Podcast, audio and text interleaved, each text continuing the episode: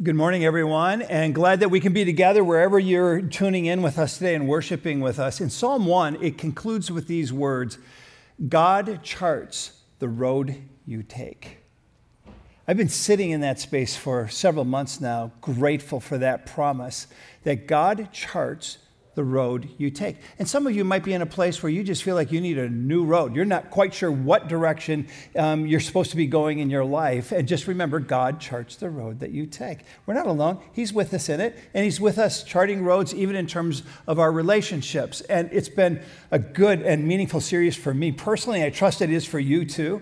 I've been getting some fun feedback from a number of you. I gave the assignment last week. How did you do?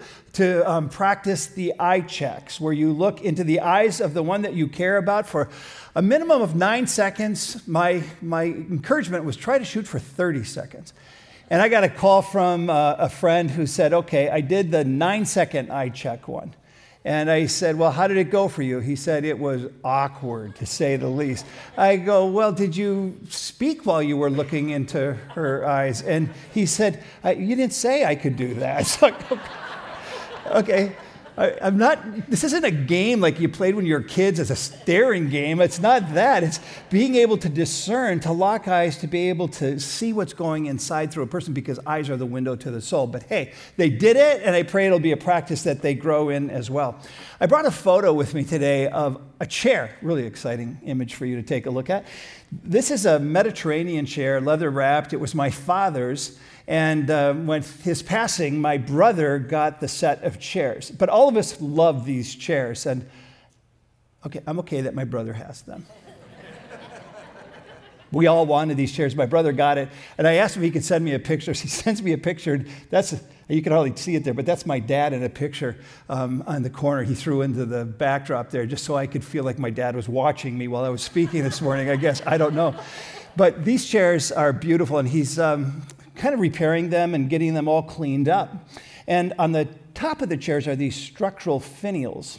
And when I was there visiting him, I noticed that they're cracked, they're broken, and they need to be repaired. I said, I can fix them. After all, I'd love to go to Ace Hardware or Home Improvement Store. Don't you love to go there? You just walk around, and I'm going to intend to repair something by going there. I, I love going, I think, because I think I'm going to get stuff done. Like, to paint or to stain or to build something, or in this case, to maybe fix the uh, finials um, that my brother had for me. So usually when I get home, I'm kind of motivated and energized, and so I want to jump right into it. But then other times, I set down the products that I've just purchased on the shelf in the garage, and I make my way into the house and say, uh, not now, maybe soon. So, anyways, I went to Ace. I got the products to repair these broken finials.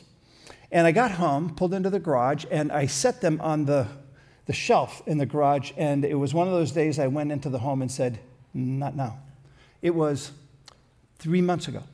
And so I'm trying to get there soon enough. And I think about coming into this place where I come out of the, the garage now and I'm, I'm getting into my car and I see these finials are sitting on the shelf every time I leave. So I'm going, oh, yeah, I, I, I'll get to that. And now, because it's been almost three months, I'm thinking, I, I've got guilt. I'm starting to feel a tinge of guilt because it's been so long and my brother has topless chairs.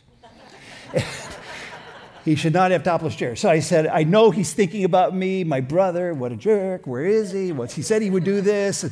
No, he, he loves me. And um, I maybe should not have volunteered. But the point is, still not repaired. The problem is that application makes all the difference. You think about that. A bucket, of, a, bucket of paint isn't going to make your house look better until that lid comes off and you put that brush in and you start the journey. Those chairs are not going to look better until I take and fix these finials and we can put them right back on top of the chair. And so it is the same with relationships. Our relationships won't be healthy um, unless we invest into them.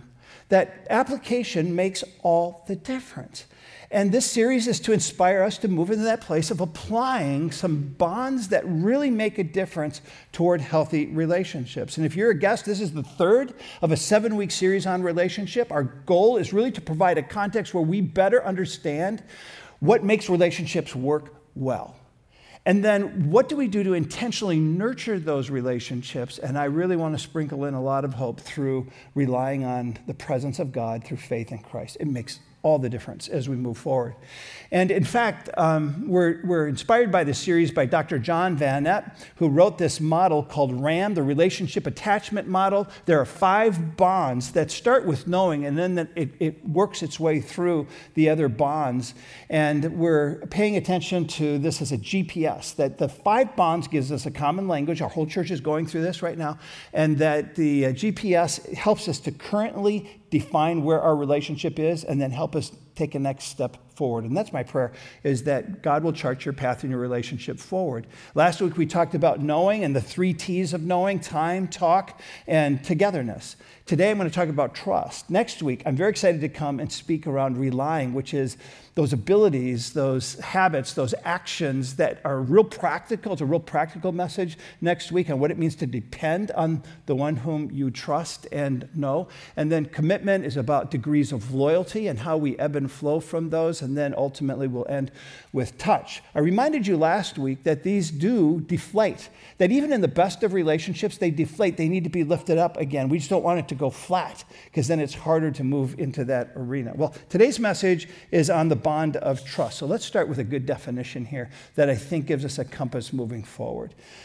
Trust is the feeling of confidence that comes from what you think of someone. just sit with that for a moment. The confidence comes not directly from the person alone, but rather from what you think about the person. In other words, the feeling of trust comes from a mental picture that you have of people. What I called a few weeks ago the trust picture. We all have a trust picture of people. You have mental images of everyone that you know. And when you put that person in front of you, you probably have a trust picture for some that is very, very high, and you're going to rely on them and commit to them in a different kind of way. And for others, you have a trust picture that is very, very low. but the point is, trust is essential for healthy relationships, and the intentionality of building trust is part of the call for today's message. If someone says to you, Will you just trust me? Have you ever heard anybody say that to you? Uh, what is your inclination to just trust them? Will you just trust me? Um, we're, we're slow to the gate on that kind of trust. And there's a reason for this as well. It just doesn't work that way.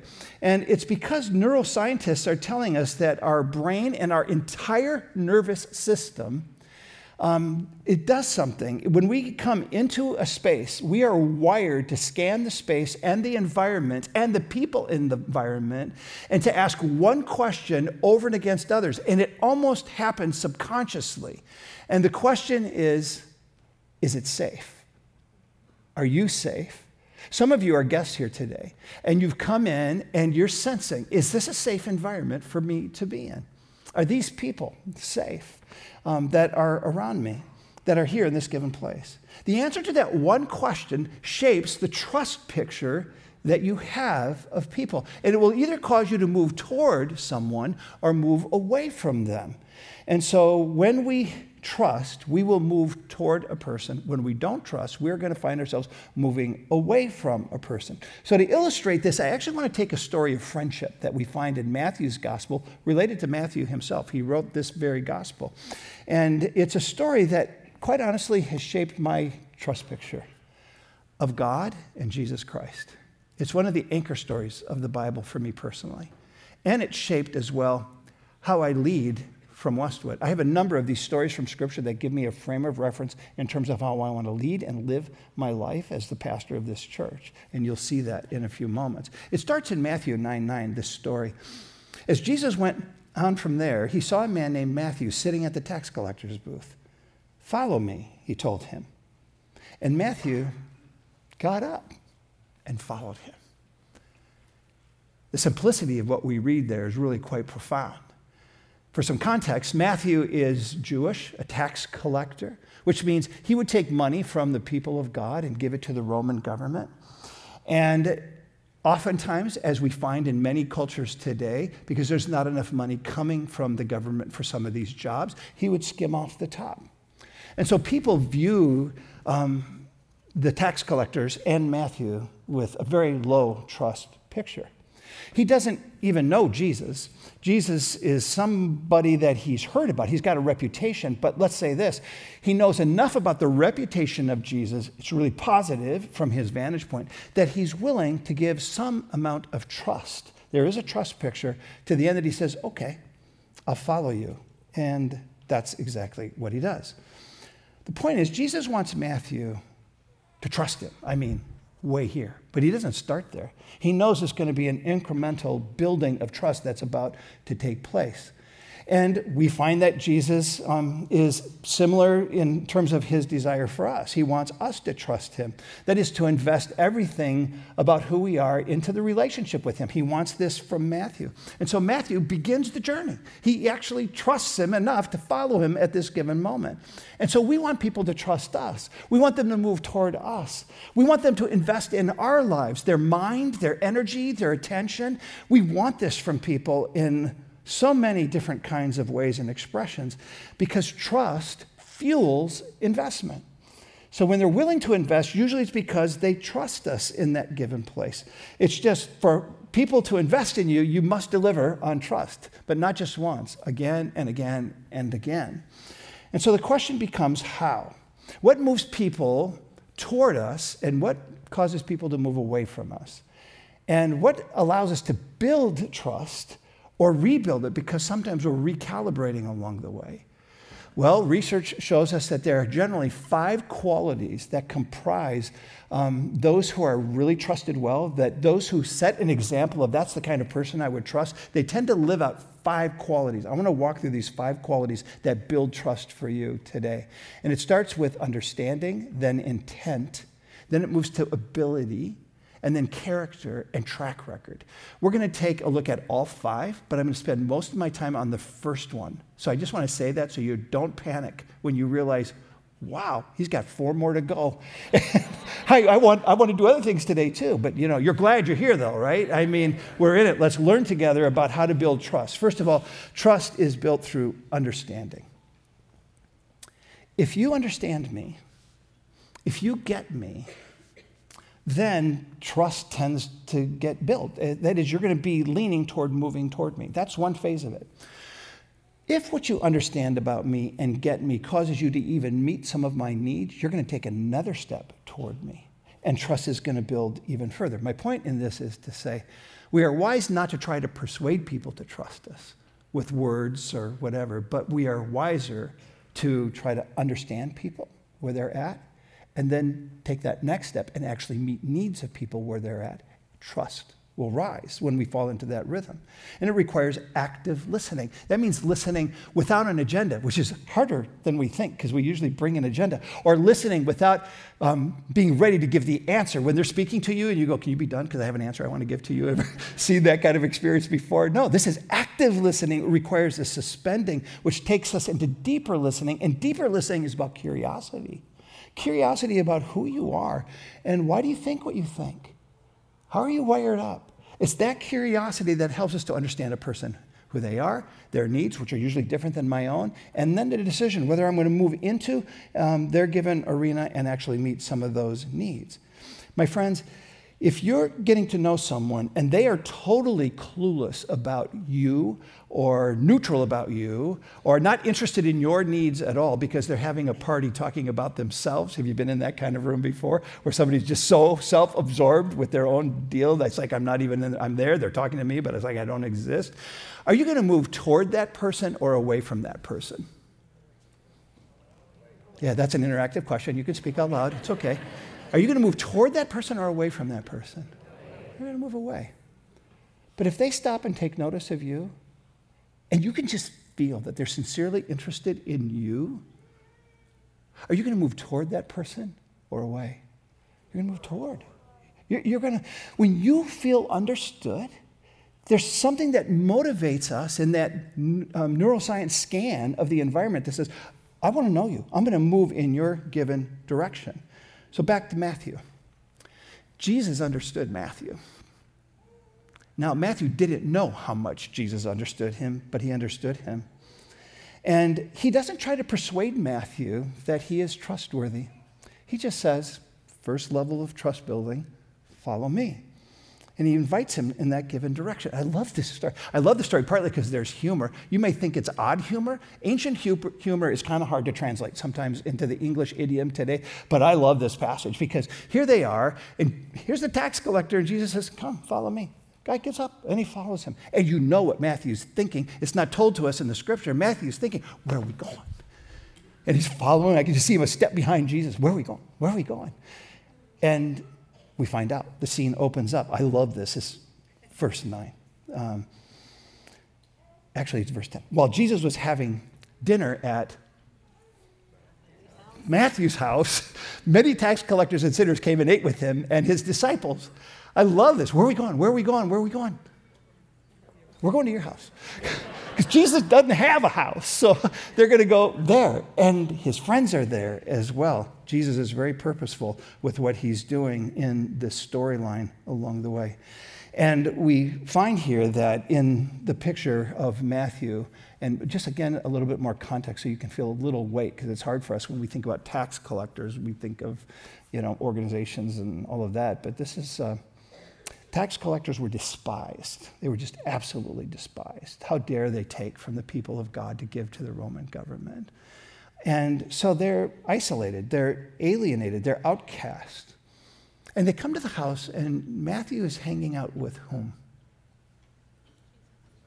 Tax collectors and sinners, just like himself. Why? Because they understand each other. They meet each other's need. Oh, we, we need to be understood and we'll hang with people who understand us. And this is what's happening. So the thought in Matthew's mind that Jesus would want to come to my house and have dinner with us, which, by the way, isn't a drive through experience like McDonald's. I mean, dinner in this time and place is like hours. I mean, you're eating and talking and laughing and getting to know each other. And all of a sudden, he's getting to know Jesus, and his trust ratio is starting to rise that Jesus would hang out with us when nobody will have anything to do with us. Matthew's feeling understood by Jesus. And when you feel understood, you feel known. And one of your greatest needs is to know and to be known. And when you communicate that, trust gets built and you move toward a person, not away. See, Jesus knows Matthew, but you got the takeaway. Jesus knows you. And he knows your need. He knows some of you are just stinking hurt today in a big way. He sees it. He's here. He wants to help. He wants you to know. You can have trust in him. So, getting to this place of understanding, he gets to know all things. For us, it's more learned behavior. So, the question is, how do we step into that? Last week, I said when it comes to talking with each other, I wanted to give a little bit more than I had time last week. And I want to reference this book. I want to encourage you to pick it up. It's called Getting the Love You Want, a guide for couples. Introduced to it first in, um, in the 1980s, Carrie and I. God, that dates myself, doesn't it? Uh, and it's, it includes in this book, it, um, you know, the whole book, I, I, don't know, there's a couple's dialogue in the book, is what I'm recommending for you. And that you would get it because it's a way that you could go into the deeper end of the pool. And Carrie and I are starting to practice this now pretty frequently. And I'm going to use this analogy. You know, we've been married 40 years now. And you know, you get comfortable with each other in 40 years. So it's easy to stay in the shallow end of the pool. But there are deep things that are happening in our lives that require us to go to the deep end of the pool. But it seems like the buoy is in the way from keeping us to go to the deep end of the pool. So we're lifting the buoy in this season of our life. We're in the third third of our life. So it's causing us to think deeply about questions. By the way, I'm not leaving or anything. I'm just saying we're in the third third of our life. And we're thinking it's a different third than the other two thirds of our life. And we have to be really intentional and go into the deep side. But the skill set to do that, we need some help, even though we've been married all of these years. So we've gone back to something we were introduced to in our premarital days called couple dialogue. It's not just about having a conversation, let's sit down and have a talk. No, this is when you're at a place needing to go to the deep end. It might be just like, wow, our life has changed so much. What does that mean going forward? Or you might be upset about something, or it might be a touchy subject. Go, I don't even know how to raise this, but it's important that I raise it. So, a couple dialogue, I don't have the time. In fact, I wanted to invite Carrie, she's here this hour with me, to come and do a couple's dialogue so you could see how we're doing it together. And I have asked her hundreds of times to come and do this with me, and she has successfully said no every time. But would you ever like to hear Carrie come up and speak with me along the way? It's happening. There's, this just became accountable in the public sphere. Thanks for that, you guys. I appreciate it so much.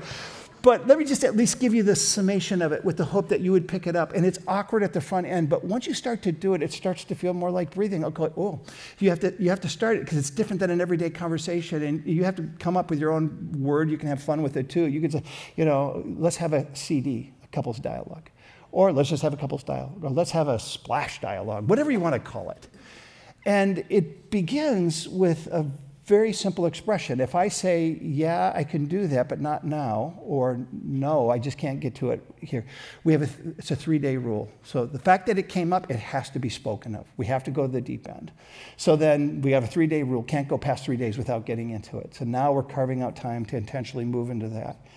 And it involves three different phases to it that opens up with the question along the way that if Carrie says to me, I want, to, I want to go deep onto this given subject, so let me tell you the three expressions it's mirroring, um, validating, and empathizing. Mirroring is simply to reflect back. She begins the conversation. I want to talk about this. And then she puts words to it. I respond by mirroring and say, if I hear you right, this is what I understand. Am I correct? And she corrects it or adds to it until we just follow the layers. Now we're into the deep end of the pool. And my last question of her is Is there more? So, in the recent expressions of this, every time that we've done it, every time that we've done it, did I say every time that we've done it? There's more. There's always more. One layer all of a sudden allows me to go, okay, I'll go here and I'll go here because you're creating a trust place to be able to go deep on this matter. And then you move to validating, which is to simply say, let me see if I got all of that. That makes sense to me because of this or that. You're validating. We need to be validated in the journey. And then you go to empathizing, where you actually reach into the feelings. I can understand why you feel that way. Now we're in a place of intimacy, of soul connection that's far from the shallow end, it's to the deep end. It's a discipline. And it's a worthy discipline to allow your relationships to grow over time. I told you the first point would take me some time. But the others, let's jump into them. Number two, trust is built through knowing intent. That is to say, people will trust you when they know your intent. What specifically about the intent? The intent that you are for them. You want to build trust? Make it clear that you are for the person. This goes way past not being against them, by the way. I think about that when my daughters were first dating boys in high school, and I would greet them, you know, with a really warm greeting, like, What's your intention here? it's like they weren't feeling like I was for them in the moment, but really, I was.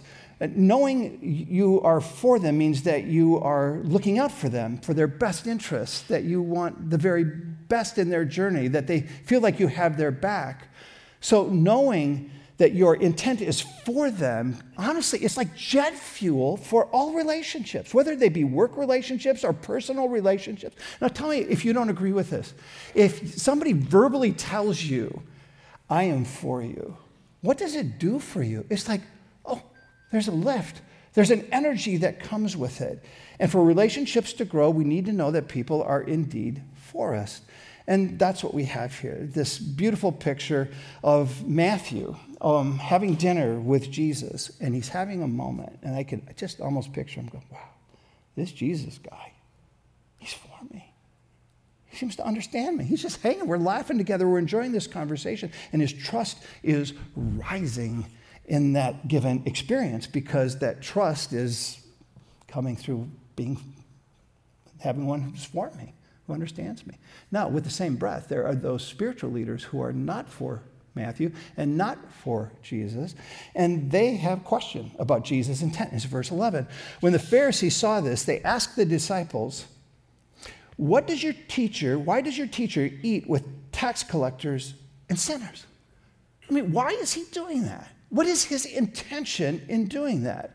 They are not for the tax collectors, they are not for the sinners, and they are not for Jesus, which is clearly obvious. And they think Jesus is endorsing Matthew's choices and his lifestyle.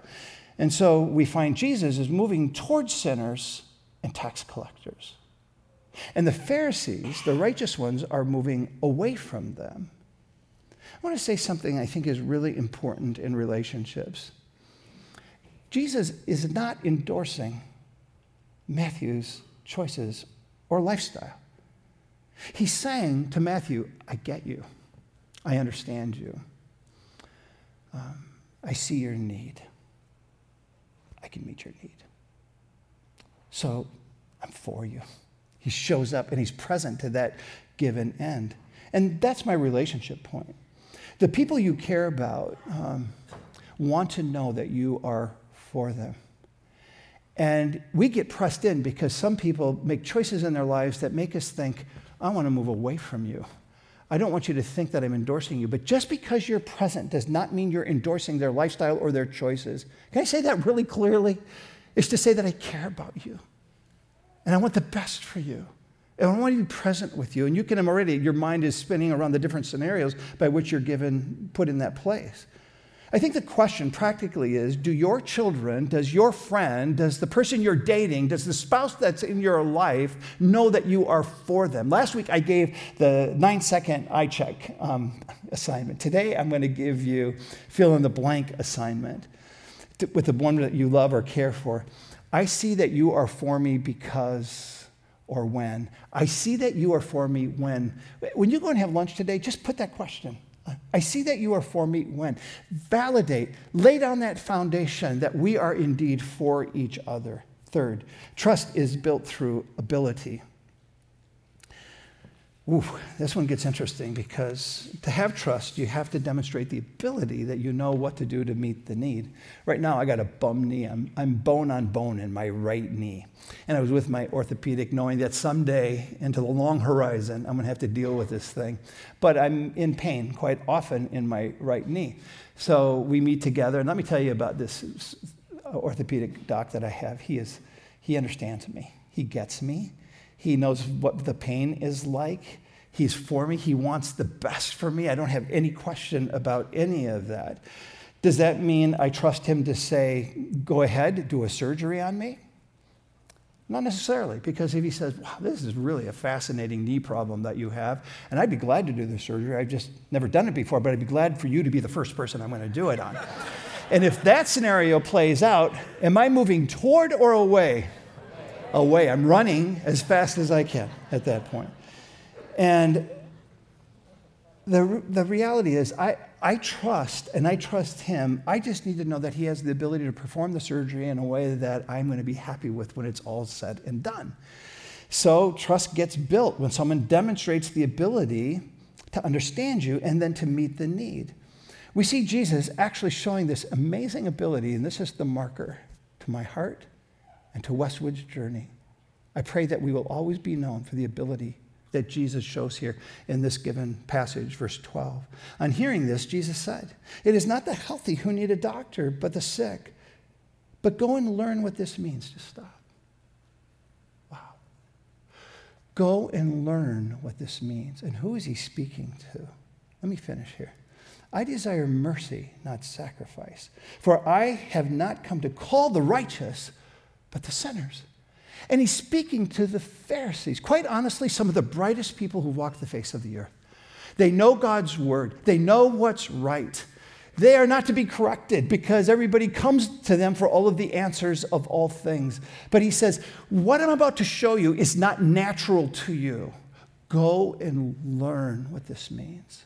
And I think that's the equation in relationships it's a learning experience. Go and learn what this means. And what is the ability? The ability is to demonstrate mercy with those that are closest to us. And mercy is the good that you bring to a relationship when sometimes there's no grounds for you to do anything good. And so you walk away from, as the Pharisees, rather than to. Jesus walks toward the sinners and the tax collectors, and he says, I get you. I understand you. I am for you, and I have the resources to meet your need right where you're at. This is mercy. Could we stamp that name on Westwood Church? Maybe it should be Westwood Mercy Church. May we be that kind of church that we meet people right where they are, just as Jesus is doing here. and we extend goodness and help to those who we may not think merited, but if you step into it personally, this is where I'm at. I was met with mercy. So are you. If you know the love of God, it's because the mercy of Jesus said to you, Joel, I know you. I get you. I understand you. And your needs, they're real. I'm going to meet them. And I welcomed that and I followed him. He changed the trajectory of all of my life. Every facet of my life is different because of this. This is what Jesus does to us. Friends, relationships need mercy, a compassionate love that goes the extra mile, that seeks to understand, to say, I'm going to be there for you when you fall short, and we're going to bring goodness into the scenario. Next week, I'm going to talk about relying. You could tell I could just keep going on this one.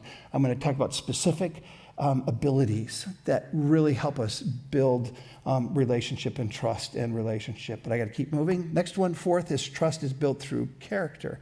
That is, we all know that character counts, but what builds trust goes way past the character of the expected, of honesty and of integrity. Obviously, that's the case. So, if you've fallen short in a relationship, things are going south in the relationship, if you've cheated, these become common sense kind of character issues, and you're going to be in a place of rebuilding. There's no other choice, or it's all over with. So, you step into it. That's not what I'm speaking here about character, because the absence of those traits does not equal trust.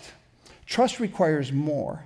To trust someone, we are scanning also to see if their particular character traits are relevant to the context that we need to entrust them in that given moment. Let me just use a couple examples. We want for a Navy SEAL to be honest, but not just honest, also courageous. We want for a nurse to not just have skills, but to have compassion. We want for our leaders not just to stay calm in the midst of a crisis, but to persevere through the obstacles of the crisis. When we meet with an advisor, we don't want somebody who's just going to be objective. We're going to want somebody who's going to bring wisdom to the scenario. So, to engender trust, we want to demonstrate the kind of character needed for the context you're asking for the trust to be lived out. When Carrie and I were first dating, her parents, she, she's an amazing family. I love her family so much. She, she grew up in a nuclear family, a put together family. I love my family so much, but my family is a broken family. My parents divorced at 10, and her parents were used to nuclear families. And there was a question of concern for Carrie about connecting with me. Is he the kind of guy who has the character qualities to know how to be a husband in a nuclear setting or to be a father to children? I myself had the questions. The role modeling wasn't exactly premier. But I come to faith. And the standard of how, no matter what the context is, you bring character gets laid out for us in Philippians 2. Do nothing out of selfish ambition or vain conceit, rather, in humility, value others above yourselves, not looking to your own interests, but each of you to the interests of others. In your relationships with one another, have the same mindset of Christ Jesus. The mindset isn't my own. If I just bring my own, I'm in trouble, but the mindset is Jesus Christ. It's not one of ambition, it's one of humility. It's not one of selfishness, it's one of looking to the interest of the others. It's not our natural inclination. He makes it our natural inclination as we abide in Him and grow in trust and get to know who He is and we rely. He begins to give us the resources to move in that direction. So I'm grateful to say we've been married for 40 plus years. And I'm grateful to say I've been able to father my children, not perfectly, but with love and the love of Jesus Christ. This is the context that the Lord gives to us. And then, fifth and finally, trust is built through a track record. And I think you know this. Jesus even said so. Whoever can be trusted with the little can be trusted with very much. So you'll be given a little, and if you're trusted, you do more, you do more. And so we apply that in our relationships as well. We trust someone based on the last time. What did they do the last time? Did they follow through? Did they connect the dots? Did they do what they said that they were going to do? A person will trust you, friends, not based on what you say you're going to do, but on what you actually do. Uh, let me state it in another way. We trust ourselves on our intention. People trust us on our behavior. Our intentions are high. We really want to do this. But connecting our want to to our will to do it is the battle zone. And people will discern our track record by what we actually do. So notice I said track record. It means over time, repeatedly. The most effective relationships are those that um, seek to get right the little things, and the cumulative effect over time allows us to trust.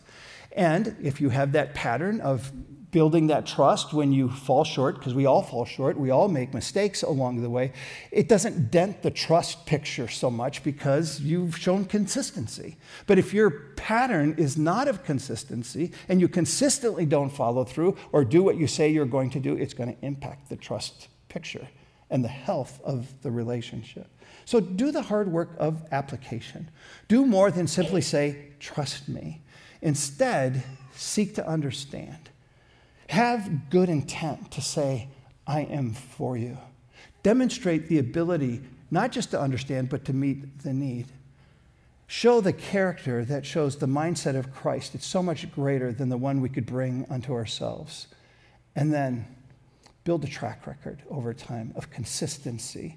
These five things will build trust in business relationships as well as your personal relationships. And then just a note before I pray, we wrap up and go about Matthew, of Matthew. Over this journey, this journey of building trust, he gets to know Jesus for who he truly is. He's all in and he trusts Jesus with his everything. He invests his whole life into the purposes that the Lord has for him. He relies on him for direction and the places that the Lord would want him to go and who he wants him to become. He commits by being loyal to him as the Lord has been loyal to Matthew himself. And this is what's amazing Jesus allows the touch of his own hand to be demonstrated through Matthew, who becomes this apostle, this missionary, who brings the gospel to these different lands. It's believed that he died um, later in life, a martyr in Ethiopia, bringing the gospel there. He was faithful to the Lord, and the Lord was faithful to him and trust got built, and God was blessed. He was helped in those relationships, and we with him. So we trust on the basis of what we know. And I invite you to stand and I invite us to close in a time of just a prayer before we head out and say, Thank you, God, for this beautiful truth. So, Father God, thank you for the gift of, of life that comes through Jesus Christ. And thank you for understanding us and being for us your intent is always to be for us, not against us.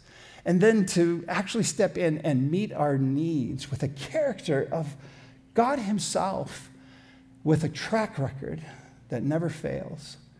And so, Lord, might we be like Matthew, you know, building that trust with you over time, being faithful to you as you have been faithful to us. Grow us in our trust relationships. And I pray, Father, that the road that you chart for us would give us confidence of a promise that we are not alone. I ask that to Jesus and for your glory. Amen.